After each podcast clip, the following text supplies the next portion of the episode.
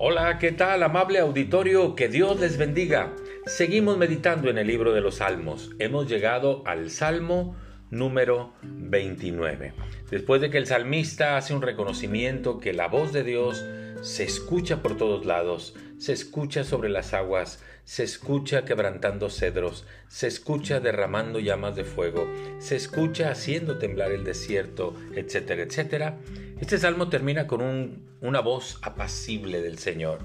Dice la, última, la última expresión del Salmo 29, dice que el Señor bendecirá a su pueblo con paz. Dios bendecirá a su pueblo dándole paz. Y pude ver esta actitud a través de la lectura de los evangelios. En el Evangelio de Juan, capítulo 14, 26 y 27, dice Jesús y les dice a sus seguidores, mi paz les dejo y mi paz les doy. Yo no se las doy como el mundo se las da. Y añade, no se turbe tu corazón ni tenga miedo. Tener la paz de Dios es que nada me debe de intranquilizar ni nada me debe hacer temer. Ese es el propósito de la paz. Descansar en lo que Dios me puede dar.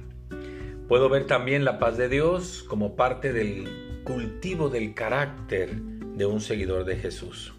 Por ejemplo, en Gálatas 5, 22 y 23 dice que el fruto del Espíritu es amor, es gozo y es paz. Alguien dijo, esas son cualidades internas del carácter. Es decir, no te las puedo ver en la cara, pero las veo en tu actitud cuando hay una situación de crisis, cuando viene una lucha, cuando viene una, una situación drástica y severa, pues el amor, el gozo y la paz sobre todo se reflejan en la persona, en el rostro, en su carácter, porque la paz no depende de lo que sucede afuera, sino lo que Dios está haciendo adentro, en el corazón, ¿verdad? Eso dice Gálatas 5, 22 y 23. Y puedo también entender la paz como el resultado de poner toda mi confianza en Dios. En Filipenses 4, 7 y 8 dice, por nada estés afanado, sino sean conocidas tus peticiones delante de Dios con toda oración y ruego y con acción de gracias. Y cuando haces esto, dice el siguiente versículo, y la paz de Dios, que sobrepasa todo entendimiento, guardará tu corazón y tu pensamiento en Cristo Jesús. Entonces no te afanes, no te preocupes, descansa en Dios y la paz de Dios va a guardar tu corazón y tu pensamiento.